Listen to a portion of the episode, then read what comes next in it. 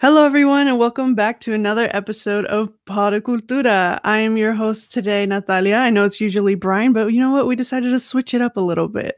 Uh, but you know what? You're still going to get your weekly dose of Brian because yeah. he's actually one of our guests today. Brian, how are you doing?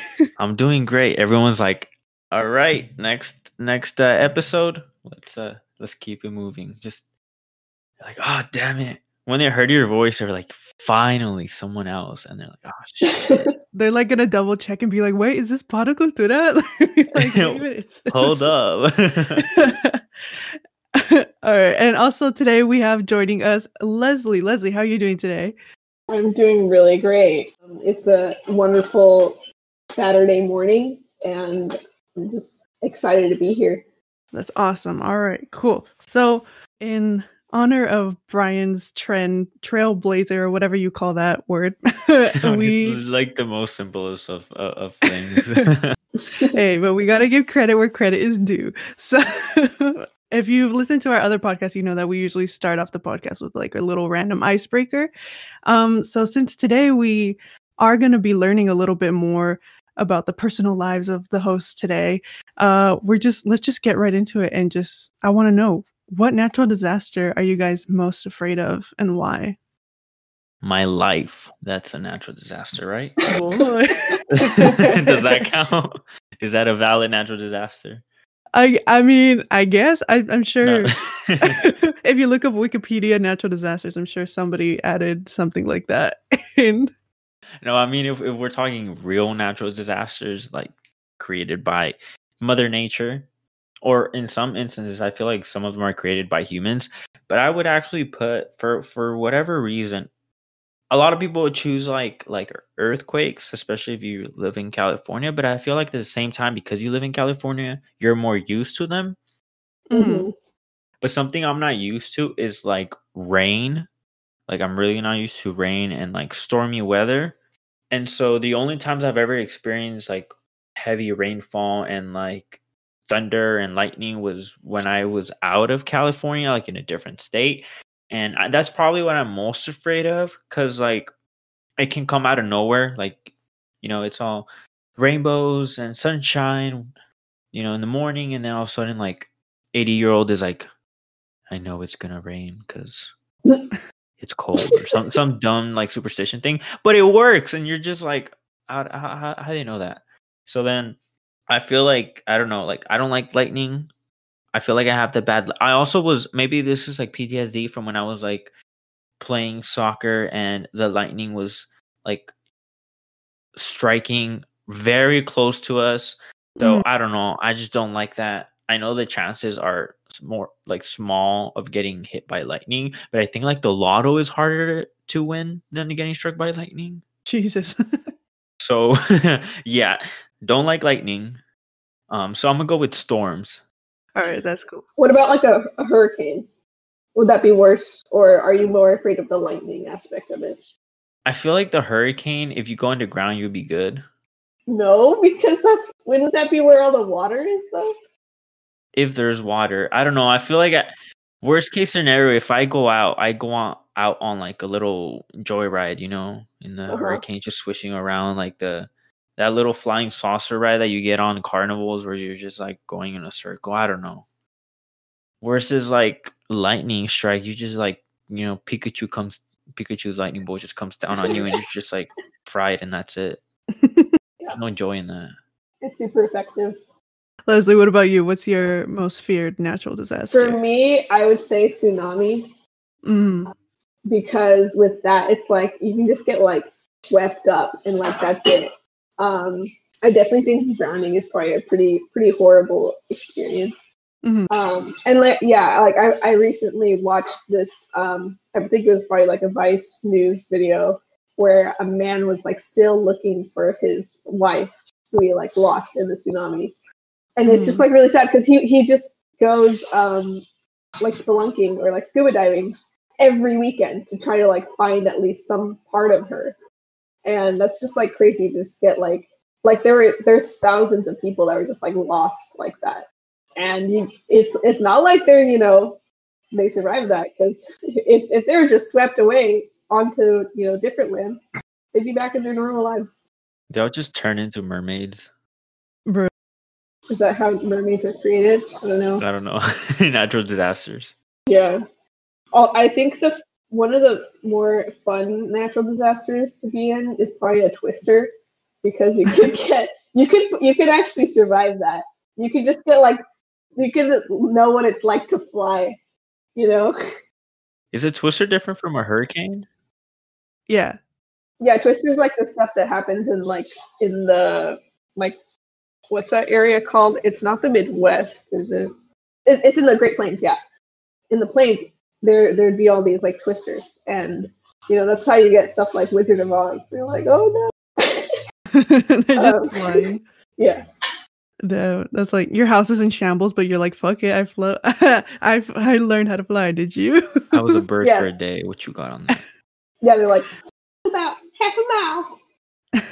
I completely forgot about tsunamis.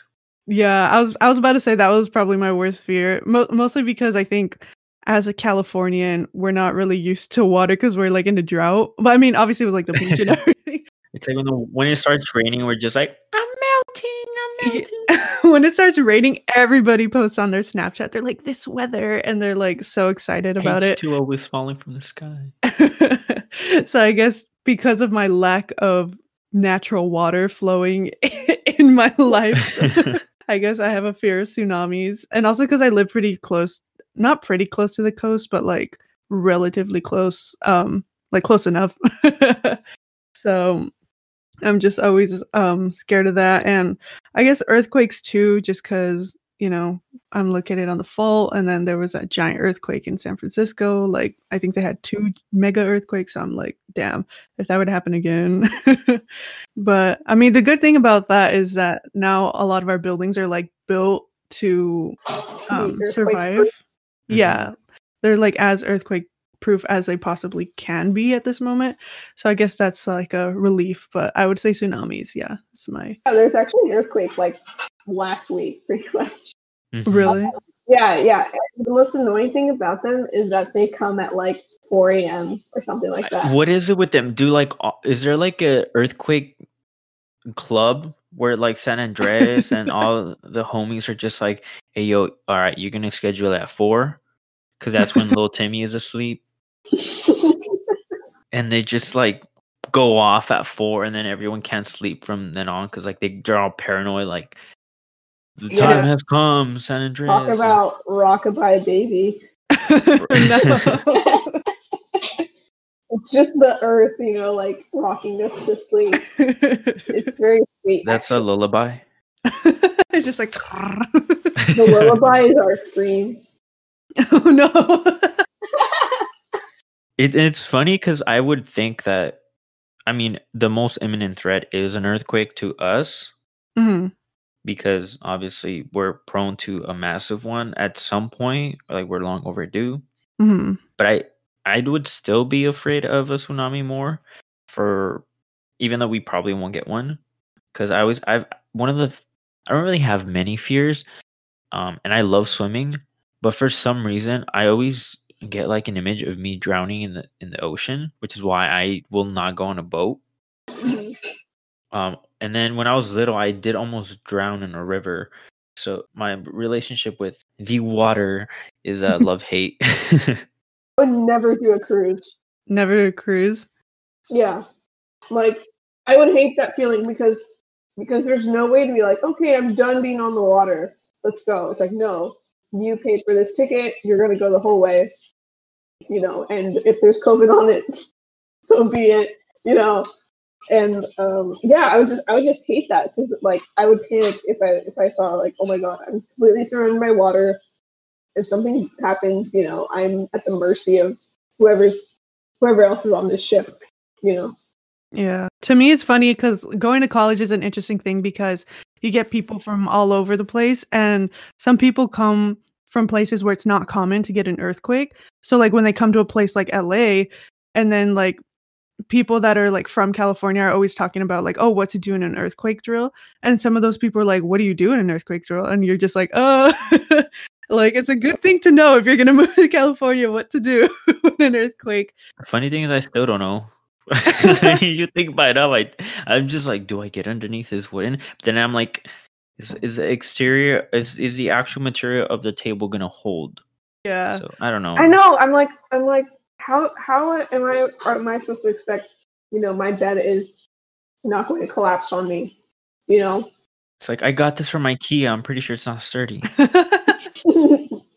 yeah, I got this off Facebook Market. Like I'm pretty sure. The owner said it was earthquake proof, but I don't believe him. no. Oh my god. Okay, so now we got to know a little bit about Brian and Leslie's fears as well as my fear with natural disasters and stuff like that. But let's get to know them a little bit more about what they love to do, which is what we do in this club. This is the Latinx Film and Theater Association. And as you can tell by the title, shocker, we like to do film and theater related things.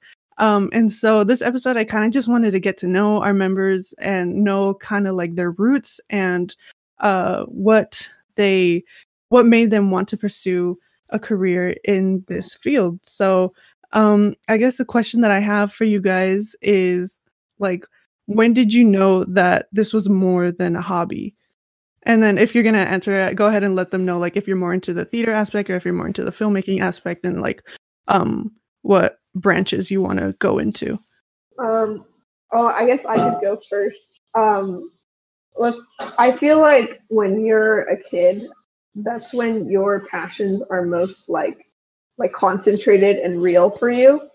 Um, so for me personally, I was like a really goofy kid, and I like loved to make people laugh, and I would like I actually I kid you not like I was acting like some like I was on a like family sitcom. So I like came up with like little catchphrases and stuff to say to like make people laugh, and mm. tried to like really commit to like whatever I was doing. Like I had a phase where I was pretending to be like a dog, so I would like lick people's elbows and like you know like drink out of a drink like drink water out of a bowl and stuff. like I was weird. I was a weird kid a little bit, um, but uh, yeah. And then like eventually as I grew up, I actually became I have I became like shy. And that's when I started to um I, I also got bored a lot because I had a, a very like hyperactive kind of I always wanted my brain to be on to something, doing something, you know. So I started to draw while I was really bored at the doctor's office. Um, my mom just handed me like a pen and paper, and I just I just kept doing it. I just kept on drawing and drawing and drawing in class, you know, whenever I could. Thankfully, like none of my teachers really like got mad at me for drawing because I was still doing the work. So that was nice. So yeah, I was always I was drawing like Pokemon. I would draw my favorite cartoon characters. And I feel like the moment where I realized I wanted to be a cartoonist is um, partially people being like, "Oh my god, you could draw, you should do cartoons." and also um, just realizing like, hey, I'm like, I'm supposed to be too old for cartoons. Why, why, why do I still like it so much? And once I found out that it was like a job, which was surprisingly late, I, I realized that in like high school that I could become an animator. Then I was like, okay, I have to do that now.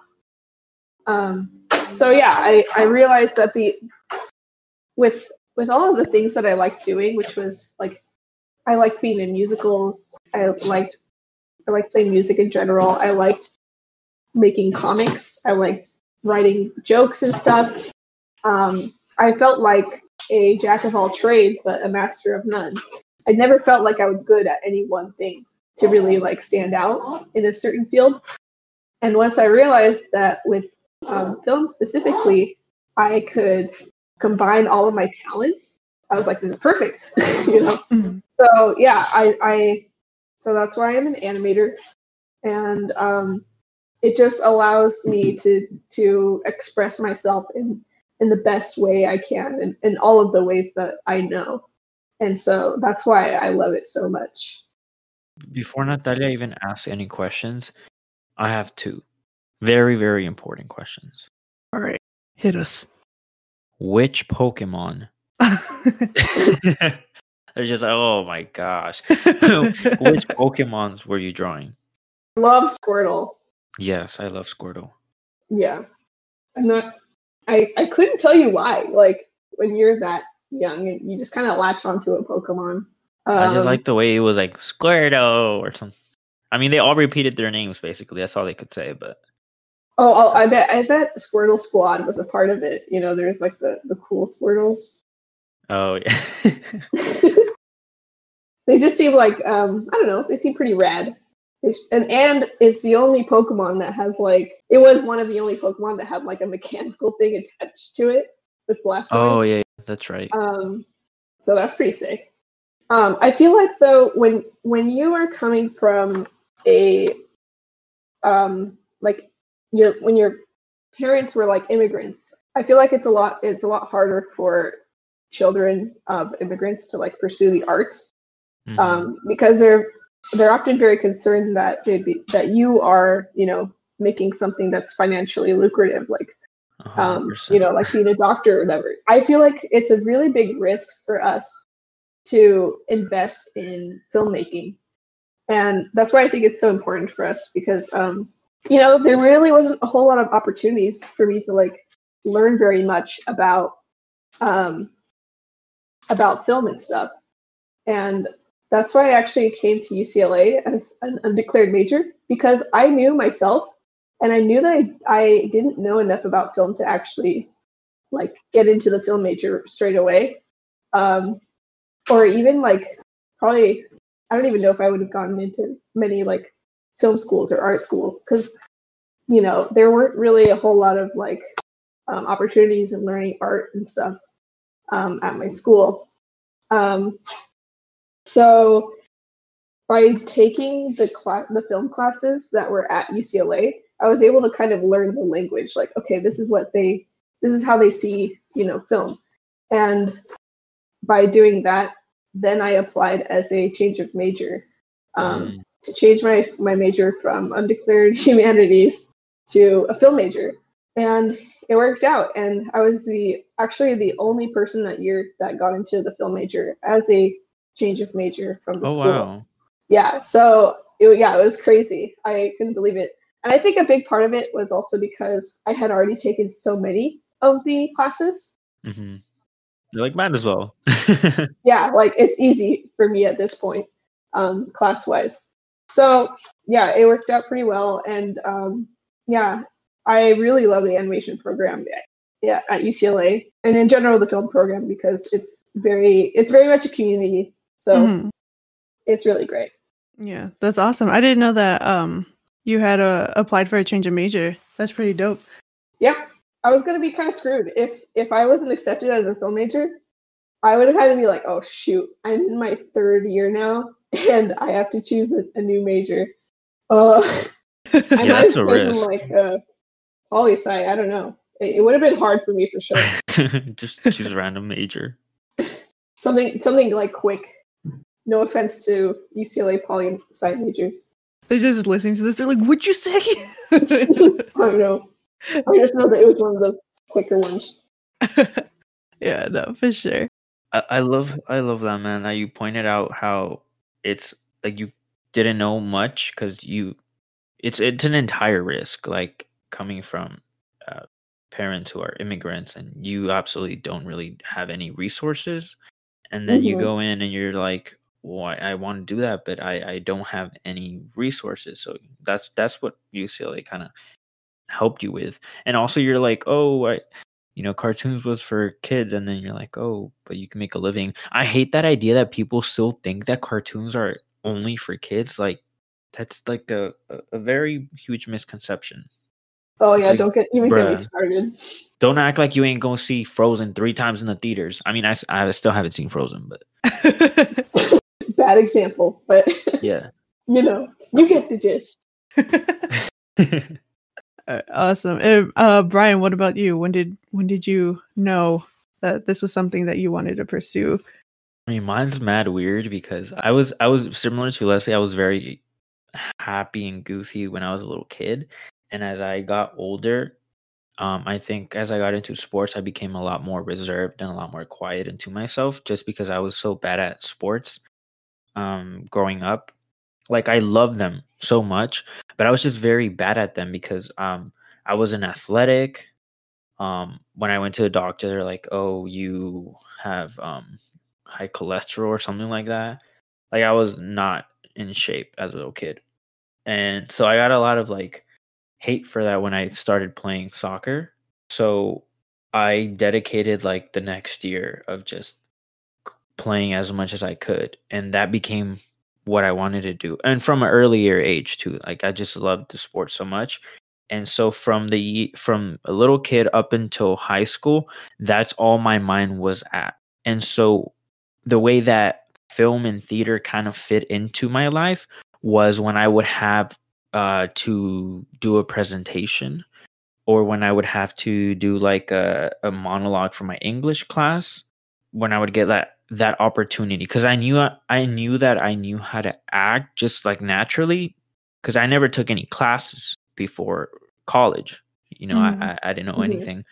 Um, my parents couldn't afford to pay like those expensive ass like acting classes, and like I said, I was busy with soccer. Like I've spoken about this before, but like that that literally was my life. Like growing up, um, I genuinely was living the life of someone who was trying to go pro. And like everyone's like, "Oh, yeah, I want to go pro. I'm good." And like they play like on on the weekends or stuff. No, I was like I went to school and then immediately went to club practice. I was playing I was like 12 and I was playing with like 17 year olds in club.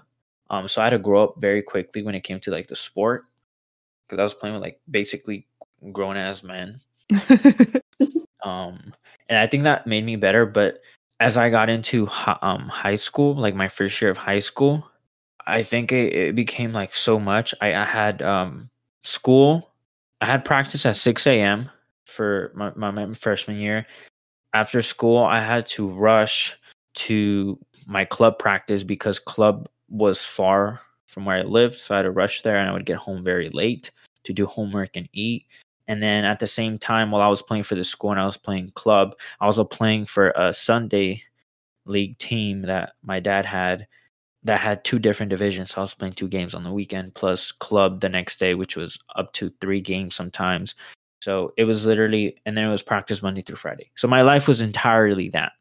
And the reason I, I am bringing this into discussion about film is just to like understand how I came to that conclusion of wanting to do film or theater because initially I didn't. Like, I'm not gonna lie and be like, when I w- came out of the womb, I was singing in the rain. You know, yeah, like that's that wasn't the case.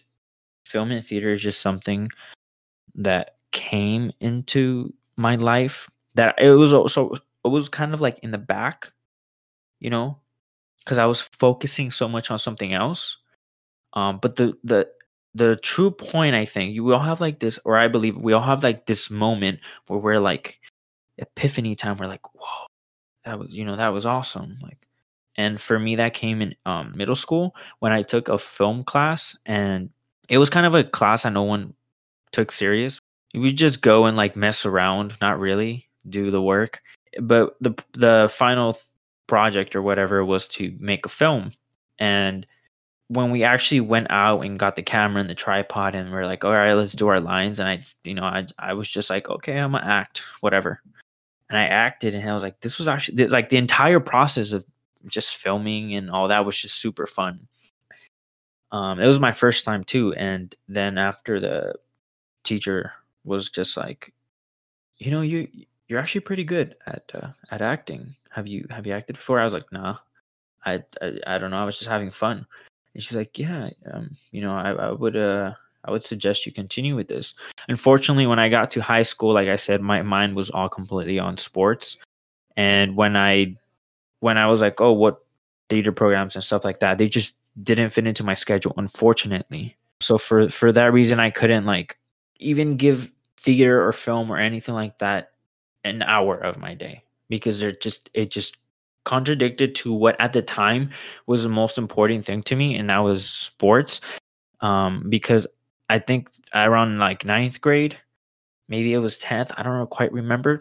I had like an opportunity to go to an academy, Mm.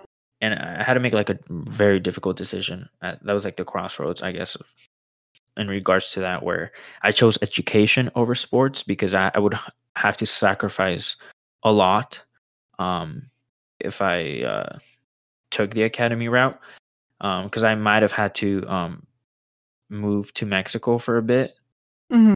which would have meant uh, I'd have to stop school here, obviously, and ultimately like fall behind, and that would have definitely affected my um, you know college applications and stuff like that Yeah. Mhm. but it was it was when I got to college. I actually applied as economics, not because I wanted to do economics, Mhm. but I was like, hmm, I kind of don't know what I want to do. But I I didn't put um undeclared. I don't know why. Everywhere I just put economics. When I got to UCLA, I took the route of neuroscience because I've always been interested in the brain. So for the first two years, I was a neuroscience major but I think it goes back to the pressure that Leslie was describing of how we're just pressured to have a job that will pay the bills because that's Mhm. kind of what is, is expected from us from our Latinx households. And Yeah. although I do love the brain and I, I I do love the study of it, I just something about it just wasn't. I was like, I can't picture the rest of my life doing this as much as I enjoy it. And in the from the beginning, from you know the first time um, year of college, I did start taking theater classes as many as I could because a lot of them are restricted to like actual theater majors. So I started taking like the theater 20s and then I started taking um, the general um, education classes that you have to take to complete the minor. And just as I started, you know, progressing throughout college, I just started learning a lot more about theater. And the the thing was, even then, I felt like such an outsider because everyone was already either had taken classes, has been in plays, had had experience, and I was there just like this is all new to me. uh, Like I haven't seen that play, and they're like, "Oh, you haven't seen that play? It's like super popular." I was like, "No, I'm sorry. You know, I had spent my time dribbling a ball for like the last years. You know, so I was like, Mhm. I just hear people about like doing this and that. I, I felt like such an outsider, especially being a person of color. And not only that, I'm like, because there's like lighter skinned Latinx, because they come in all different shapes and sizes and colors, but people tend to forget. And so throughout like all that, I felt even more outsider because I was just surrounded by a, bunch of white people, and a lot of them actually knew what was going on. So Yeah. It really felt like isolating, but I was like, I love this so much.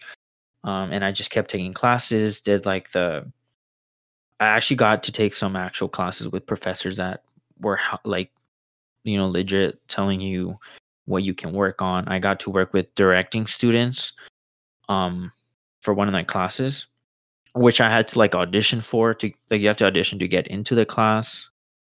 Um and then the martial arts um classes that they like for stunt performance and stuff like that. I just all that with LFTA of course, like getting to do the play Yeah. like writing the play and getting to act in the process like that made me fall even more in love but the interesting part is all that is if you've noticed all that is theater related Yeah.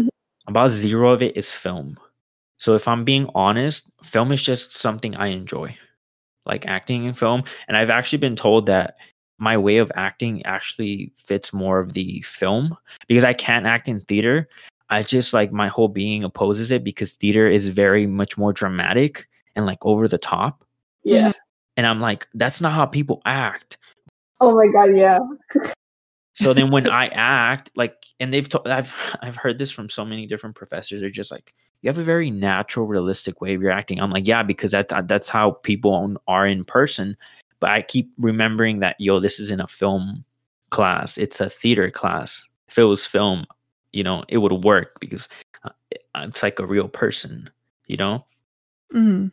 Are you saying? Wait, did you get flack for being too real when you? yeah i got the flack i literally i'm not kidding i'm not kidding my professor said you act too real Nah. and other people were just like i don't know why i keep saying little jimmy Little it's, just, Jimmy. it's just a funny um but they're they'll be like let's say the line is like honey i'm home right just as an just as an example Okay. If I said the line like this, honey, I'm home, like normal, they would want me to say like, honey, I'm home, yeah. like something like that. And I'm just like, no one says that. but but obviously it's theater. I understand it, you know. Um but but even then, not all theater is like that. I, th- I think that's kind of an old thought that all theater is that dramatic and all that. And I didn't see that when when I was creating my play. I completely took the alternate route and made it a lot more realistic. I think like I still incorporated some theatrical elements, but I wanted to make it more real because I feel like if it's real, it allows for the audience to connect a lot more because you see yourself more in the characters. Yeah. And and that's what film does, I think. And so I think the last, especially with this group that we have right now, and last year, it was a lot of film, I think, or very film heavy as opposed to previous years. Because film was only incorporated into LFTA um, the year I started LFTA, because before that it was Night of Cultura exclusively for theater. But they incorporated that film and television aspect into it. And I think those last these last two years that we've had has been a learning experience for myself in learning how to how the whole process works, as well as like learning from people that want to go into the same thing that I want to go into. Yeah, that's hella dope. And if you guys want to watch Brian's play, it's on our YouTube, isn't it? don't go. He's like, don't you freaking dare. I'm all over here like, go check it out, guys. but yeah, I mean, um, I worked with Brian as an actor last year in the short film that we were doing, Meat Lover, which got canceled. I'm, sure everybody has heard us talk about it. Um, but it was written by Alan, one of the members, and Brian was the main actor. And uh it was just like a, a really cool learning experience i think for everybody myself included just because i had never worked with like a team team. Like i was always like a one woman type of deal. So that was really cool and it was nice to like get someone who actually knew about acting and not just one of my friends and be like please can you say this line? And they're like girl i don't know what i don't know what you want from me. But yeah. It's really hard to get like regular people to act. Yes. Oh my god, that's like one thing that always holds me back when I have like an idea is the fact that I don't know where to look. I know I know now like I joined Facebook groups in like the Bay Area for like people that like to act and stuff like that. So I know I could post it in there, but it's just like something about working with strangers like you never know if they're reliable to show up or whatever, but you know yeah. what? It doesn't hurt to try. See, this is why I love I love the org because we have a little bit of of everyone and when yeah. you come together it just works um, I also just love that we we all kind of like share the same kind of perspective. Um, like we all like to have fun about it, you know. None of us are like too much like, oh my god, I am like portraying my life on screen and this is very, very serious, you know, like all of us um I feel like I just love our culture and our, our mood with how we go about film and stuff in this creative process. Um, this is uh, not gonna lie, the the most fun like club I've ever been in. So yeah, I mean, take that as a compliment, I guess. it's really heartwarming because um, I, I kind of agree. I see I see what you're you're saying. That like the environment, like the vibe. I've said this before because I was a part of the um other org before this, or not other org, but like LFT before like it almost died. and um, it was a completely different vibe. It felt like it was all business, and yeah. mm-hmm. and and I was like, that's that's not really fun. So, you know, when when Zaida and I just was kind of ha- put into this place, I was like, well, it shouldn't be all business. It should be fun. It should be about building a community that brings them brings um, each other up. And um, I think the whole org shares that like leslie like you said the whole org shares that kind of perspective of having fun and doing what we love without having to bring another person down so that we rise if that makes sense yeah we can all get up together you know and the thing is we're not even in person yeah i never even met you guys in person and that's crazy I, that's I just, wild just through just through you know this stuff in Zoom, like I feel like I I know you guys pretty well. Like yeah, we're just, just mad goofy. so stuff with you guys. And and um, I also think that because it's fun, we're more motivated to do it, and that's why we kind of create like a lot of. You said it was like a, a great time and stuff like that. I was like, if only we were in person. Yeah. Like, for real. Because I remember it was a hoot and a half. it was literally oh my god the the meetings were just like we got stuff done but it was just a fun time like i remember getting ready for the meetings like an hour before they happened because i was just like don't want to be late like i was just like and i always got there hella freaking early just because i was like excited to go and so I'd always be like one of the first ones there, and then usually like Alan would be there too, and they would just like talk and then make jokes, and and it was like a lot of fun. Um, so I definitely missed that, but that's that's hella crazy. I forgot that Leslie hasn't met us in person. I know you could forget that, right? It's weird. Yeah, it's just like oh, like she doesn't know my shoe size. Like she's never seen my feet. Like I love that. That's the example you went Yeah. with. Yeah, My shoe size. What if you think I have tiny that is feet? my most personal part of me is my shoe size. My shoe. what if I have big ass feet like that one? I don't know if y'all seen the Proud Family. That Oh. one character. like Leslie wouldn't know that if I had big feet.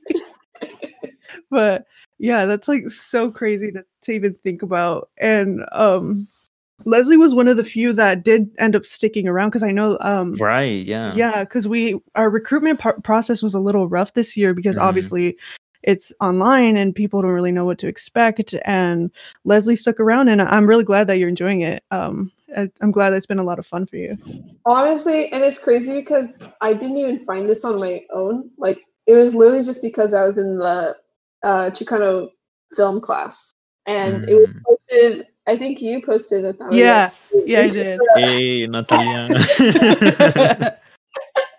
yeah, you like like, like, hey, if you're interested, you know, LFTA. And I'm like, oh, okay.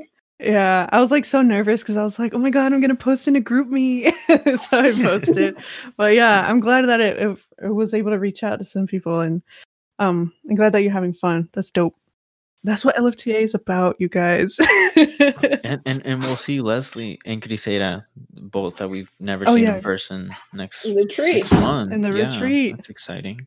wow everybody's gonna know my shoe size Natalia, she's gonna Natalia's just gonna cover her feet with blankets the whole trip. Hey, i'm gonna be like a plot twist i'm a mermaid i have a mermaid tail so that's what they're gonna see it's the the h2o don't get me wet because then i'm gonna turn australian I'd be like, clear. no, that's hella lit. But yeah, that was really interesting to hear about your guys' origin stories. And um, I'm glad that you guys are pursuing this type of thing because, like you guys said, like as Latino creatives, we don't really know that the arts is an option for us early on because I think that a lot of our culture is rooted in like hard work and you know money basically like ways to make money. And uh, for a lot of people they think that the arts isn't the most stable way to go which i have like such a problem with because it's like the art is something that we consume every day. Like i'm pretty sure you watch a commercial or a movie or a show like every day or if not weekly. And i just hate how it's not as respected as other careers are. Like i get it other Mhm. careers you know you could save someone's life. If you're a doctor you could save someone else if you're a lawyer and this and that but it's like i would like to be as respected as those careers you know Yeah, like yeah, hundred percent. you know, the STEM fields allow us to make it easier to live, but art is what makes life worth living. Aha. perfectly You know, said and like everything around you had to be created by an artist in in the sense like um like like okay it's obvious there's the shows and stuff but there's also like stuff like chairs like there was a designer that that made that you know there's like everything you made is you could say is art yeah even like where you live like architecture And it Like, is, uh, and it is hard though. Like Natalia's not wrong. Wrong. Like it, like monetary. If you focus on the money, I think you're gonna be obsessed with that, and that's not the point of of doing this. You do it because you love it. But the problem really is, it's just hard to get your foot in the door when you come from a background that you don't know any connections and stuff like that. Mhm. Absolutely. That's so huge. And that's why um, it was really poignant when you talked about the whole like outsider thing. Because the first thing I noticed when I start to really like meet um, my like cohort people were t- talking about you know their backgrounds and stuff and so many people i couldn't believe how many people had like actor parents or theater parents or uh, actually a lot of architect parents too. And mm-hmm. um, i was just like what? Like like a lot of people that directly nurtured their children's you know um, interest in the arts and in, in theater and film. And you know i was like that was nothing for that i did not get that kind of thing you know? Like for us it was a struggle to like realize hey i like this and not only do i like this i want to pursue it. And it's just like a lot harder for us i think um, when you're coming from somewhere where no one else um, you know has that there's no example for you and um, i also didn't have as much time as everyone as a lot of a lot of people uh, because i was also I also have a part time job. And so that makes it so that I can't put as much time or effort or money into my homework and like my projects. Yeah. Also, no one, not not not, not every. I want to remind that not everyone is supportive of, you know, your goals and your dreams. I think that's really hard on like a, a mental level because you're con- constantly being challenged. You know, you're trying to break in, but then people are like, well, what are you doing with your life? Like, this isn't a, a lot of people consider it not a real career, or they see it all as a childhood fairy tale kind of thing where, oh, yeah, I'm to make it in the um, entertainment industry. And it's like, no, it's a legit thing, you know. It's like eh, it's like becoming a doctor, it's like becoming a scientist. It's all a dream. Everything is a dream until you make it a reality. Yeah, I think I definitely got lucky in that my parents did support me. Um like when I told them that like I was pursuing film school. And I think I, I, talked about it in like one of the very first episodes where like when I was applying for colleges, I didn't tell my parents at all like what I was applying as. Um, because they'd always ask me, they'd be like, Oh, like what are you going for? I was just like undeclared, like I don't know. And then like secretly I was like, film school, this and that. And there's always like this, I feel like so many people are like, Oh, should you go to film school? Is it a waste of time? I think that's very like to each their own because you know like we were talking about some people have connections already and like sure you can go and sure you can learn a whole bunch of stuff on youtube but what they don't really give you is like those connections that you need and especially coming from someone who had parents that have no artistic background like my parents they they always tell me that there's that they're surprised that i was that i decided to go into like an artistic background because they were like they'd always be like, "Oh, like we're not artistic at all. I don't know where you got that from." uh, they're like so confused. They were like, I mean, because they're very like academic uh based because they're teachers. So um, they were like very shook. But I mean, they're proud of me, which is awesome. And my grandparents too. My grandpa, when I told him, he was so excited like I remember that very clearly of how like his face lit up and he was just like, You're gonna make movies? And I was just like, Yeah, like I'm gonna make movies. And he was just like, Yeah, like he was so excited. I think he was excited to have like more Latina voices going into the industry. So he's he always asked me about it, like, "Oh, what are you doing now? What are you doing now?" And I'm like, "Oh, we're in a pandemic, so I'm not doing much, but I, I hope to be doing much." But I mean, because like when I was little, I was very into like literature and reading and writing. So I guess from the very beginning, like I was a storyteller. Now I can't write anything. like you asked me to write something and I will have so much trouble writing. Um, but I mean, when I was little, I used to read a lot, and my favorite book was Diary of a Wimpy Kid, and they made it into a movie and I bought the behind the scenes book. And I think that's when I started to realize, like, this is kind of cool. Like, I didn't know that so much went into making Diary of a Wimpy Kid a movie. And it was like super dope. And I guess I was always making little parody videos with my friends for like school projects and stuff like that. So that's where like my video side started, like making parodies of um, novels and stuff. Like I remember making a parody of Tuck Everlasting, um, where we made a commercial of water that makes you immortal, and it was just the stupidest thing ever, but it was so funny and people liked watching it. So I was like, oh, like this is kind of cool. And then as I got older, I kind of like forgot about all that stuff or whatever, and then I was focused on becoming like the best I could be in school.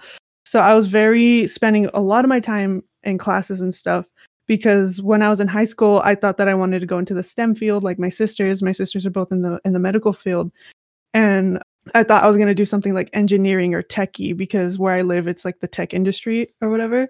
So, I was like always in school and then I studied hard and I just found found myself always wanting to prove how smart I was or whatever because like a lot of people don't think Latinas are smart and this and that. So that's what I was so stuck on during high school, and uh, I did prove that I was smart. I was a valedictorian, and yeah. and then after that, I was just like, okay, now what? like I was like, I was like, all that for what, bro?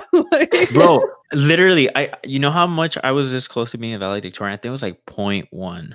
No, bro, you're a valedictorian in my eyes. That's, I, was, I was like, what?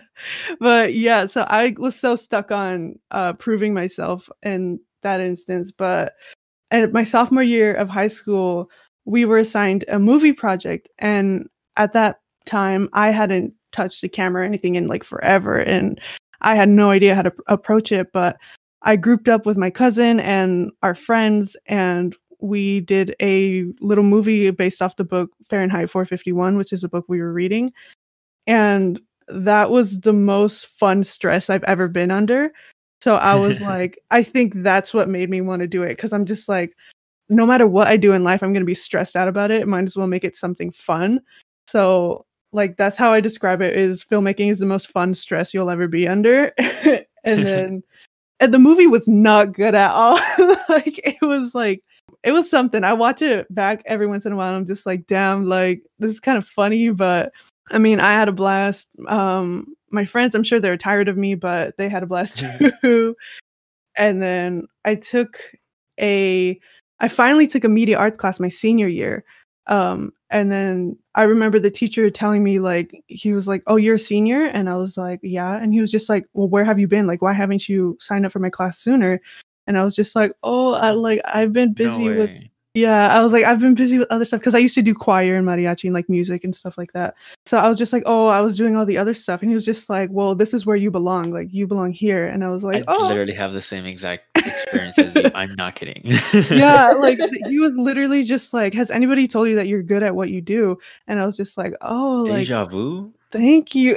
like I was like, oh my god, like I was actually shook because it was literally like the second month of school, and he was like, he was just like, "Oh, you're you have really like good drive, like, and you whatever you set your mind to, you always like do the best you can." And I'm just like, "Oh, thank you."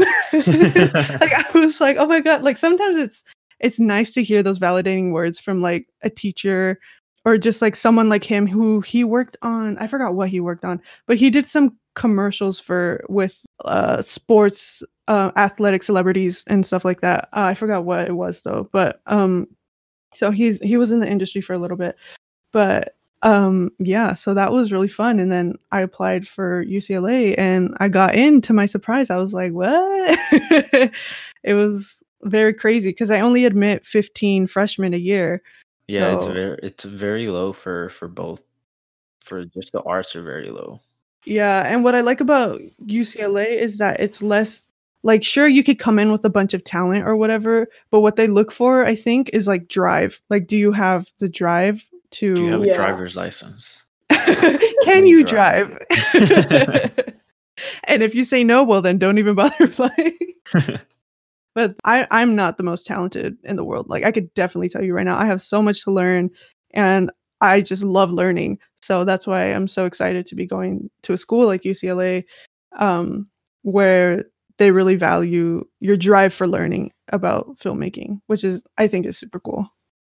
That's probably what raises a lot of people um like yourself who just have never had like that direct path. Mm-hmm. And so you have to work that just that extra hard and you know that you you know you want to keep consuming and getting better whereas someone who's been doing it for a while like who has the privilege of having taken classes and all that from before they're kind of like, oh, uh, you know, it, it's it's more likely they'll they'll gain an ego or a, a su- superiority complex where they're just like, oh, I know this much and you don't. Whereas yeah. you're just like, I'm gonna learn as much as I can to be as best as I can, and there's always room for improvement. And I know you because you're always like wanting to make the things like the product that we create as best as possible for whatever we're giving. Obviously, we don't have like the equipment to mm-hmm. make it how we want. We have to, you know, do with what we have. But I think that's super important. I, you know, to recognize. Yeah, and that's like like I I forgot. I think it was either a podcast or a meeting where we were like, "Oh, that's Squatcha filmmaking," and we oh. were like, "Ah," like we like we just ran with that because I think what's so awesome about, about LFTA is that we're broke. People we're broke, but there's so much beauty in that is that you learn how to make something from nothing. And I think that's a skill that every artist should have. Um, because I feel like we literally like even though like uh Meat Lover was never released because we couldn't finish it or anything like that. We literally just worked with what we had, and a lot of it was super budget because I didn't have a job. Um, I couldn't put any money into it really. The most money I put into was that damn cake pan light. hey. and I I think I just threw it away now because I was able to upgrade my stuff.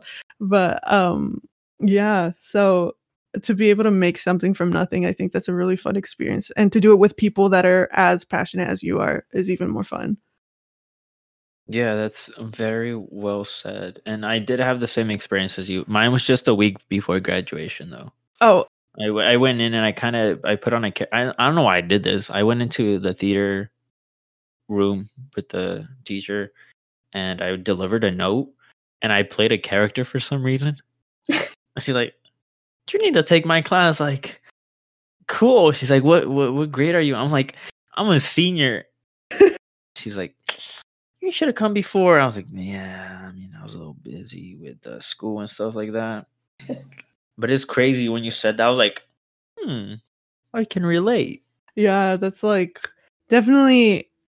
I don't feel like I I wasted any time, but like I'm glad that I was able to catch it when I did. and like learn more from there because like I've lately, especially like during the coronavirus era, I've been trying to learn at least one new thing a day, big or small, in filmmaking. So I always go out, read blogs, uh, you know, read things that people write about their experiences and stuff like that. And um, I just try to get as much experience possible. Like I'm in May, I'm going down to LA to help a friend shoot a short film and um, literally the weekend after is the retreat. So I'm going to be going back and forth yeah. from the Bay to LA. Oh, nice. my, my, car is going to be like, girl, what the fuck? Calm down, bro. My car is going to be like, damn, we haven't taken the drive in forever. but I'm super excited for that project. Um, I'm the audio person, which I've never done before, but um, I've been practicing holding up a boom because it's very uh, you got to build your stamina to be able to hold a boom over your head for long periods of time. For sure. Yeah. yeah. My shoulders, the first few days that I was like training myself, like my shoulders are hella feeling it. I was like, oh. That's cool that you're learning like a bunch of different stuff. Like, I, I didn't know anything about anything. All I could do was act. and then I'm just learning a bunch from all you guys. Like, when we were at the, even like now, like going over like the editing for the short film and you're like use this short i was like oh see i didn't know that. Yeah and honestly the things that i was telling you are things that i just learned myself and i was like damn i could have been saving so much time editing in premiere pro bruh. But yeah i mean and you you caught on hella fast to premiere pro. I, I remember it took me a fat minute to do it. But yeah I, I just think it's important for everyone to be able to learn different skills, which is why we're always like, hey, who wants to do this? You know, oh, so we don't like necessarily assign. We do have like backups, you know, but we don't like before when we, it was like committees, we'd be like, oh, you have to do this and this. But now it's like everyone has the opportunity to do whatever they want. If they don't take that opportunity to learn while they have the space, I think that's on the person mm-hmm. because they have all the tools to be able to learn how to do different things. And I love I was never the person who went out and and did that. Like, oh, I want to learn this. But I don't know, something about like all of you guys that are just newer members um really gave me a, a, a different perspective on stuff. So, you know, as much as I was trying to like teach everyone about like the org and how it runs and Night of Cultura, at the same time, I was learning a bunch more about like the industry and all that. And then, like I said, the building of the community. Like, I feel like this is a group that, I mean, someone was already graduated, bear that in mind. but I feel like it's a group that even after graduation and all that, it's just a group that will support each other in that way. Yeah. No, it would be so cool though. Like like if you if you like jump forward like eight or like five years, you know, and we see each other in the industry, it's like, oh hey, what's up? like I don't know. I just love the the idea, you know, like we are a community and I just feel like with this kind of thing, this is it's very easy to, you know, uh, work together again and like catch up and stuff. And I don't know. I just feel like these these kinds of things. Um, it's really fun to be in a community of creatives because you never know like when you you'll want to like make a new project or um, I don't know. It's just it's just whenever we work, it's like not only is it fun, but it's also something where we can create something really cool and special. Yeah. Yeah. Mm, that's not always the case, unfortunately. Sometimes it's just business. I mean, business stuff I'll learn later. For now, just let me have some fun while I have nothing to lose. True.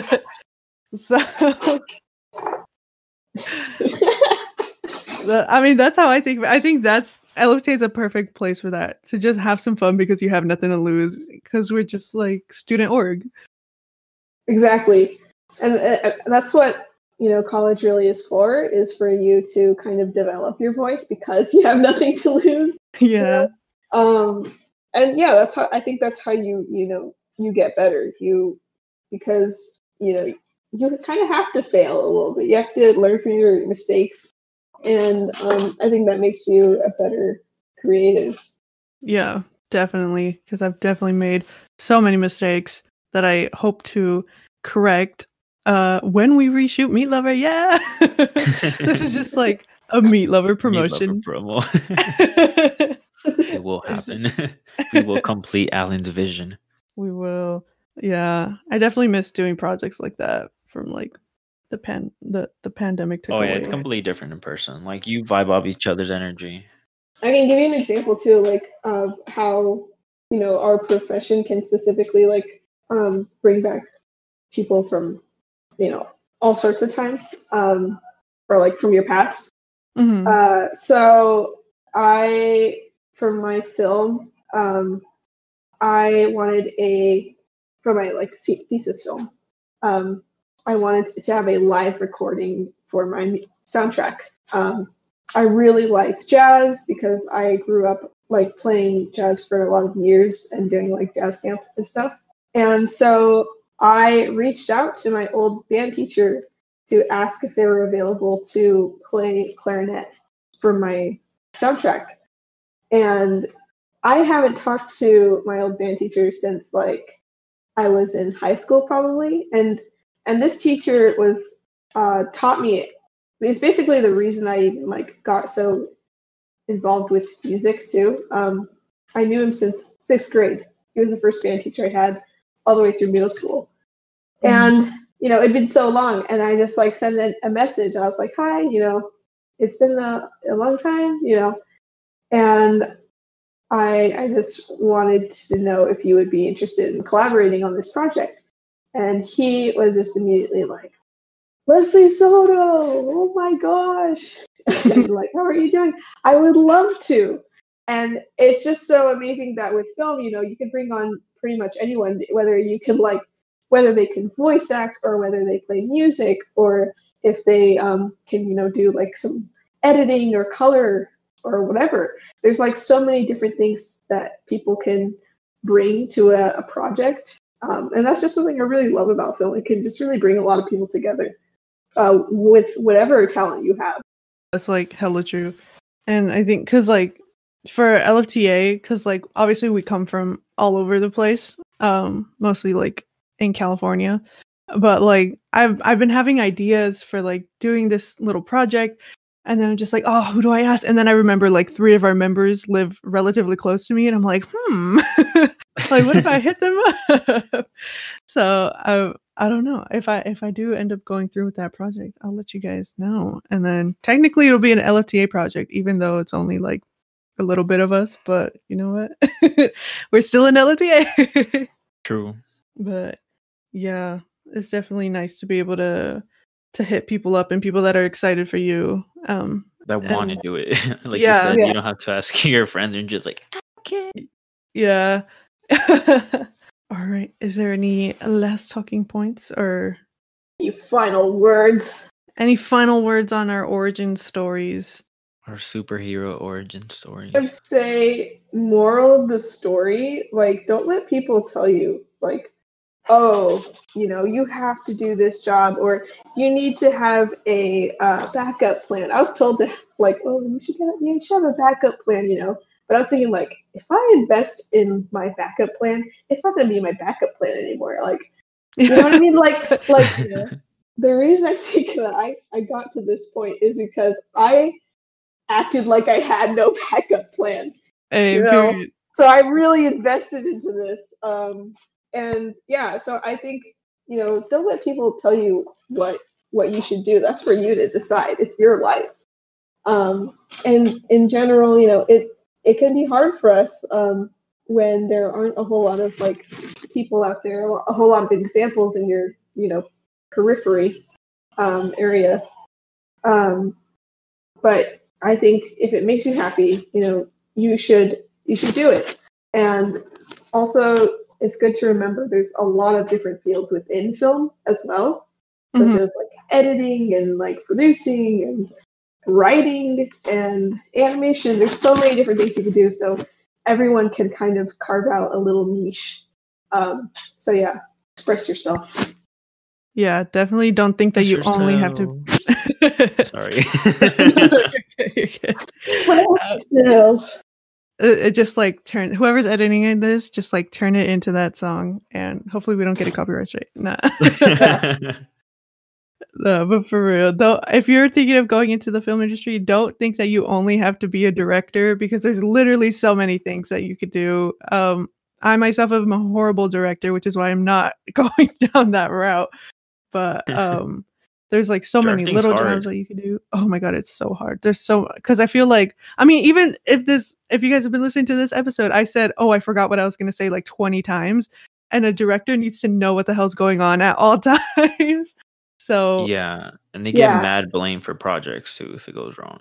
Yeah. Sure. So I mean, I'm I'm personally I'm trying to go into the cinematography world, which is kind of intimidating because it's like dominated by old white men, and I'm just a little, I'm just a little Latina girl. so we'll see how that goes. But um, so if if you ever think, you know, oh, I'm not good enough to to do film stuff, that is wrong. Okay, think about all of the shows you've watched and thought like, oh yeah, I could do better than that. You know, like like all of those like those really bad shows or like really bad writing or whatever like people put money behind those you know? Mm. so you can do it. Like if those bad shows could be made you know i, I think uh it, it'll work out.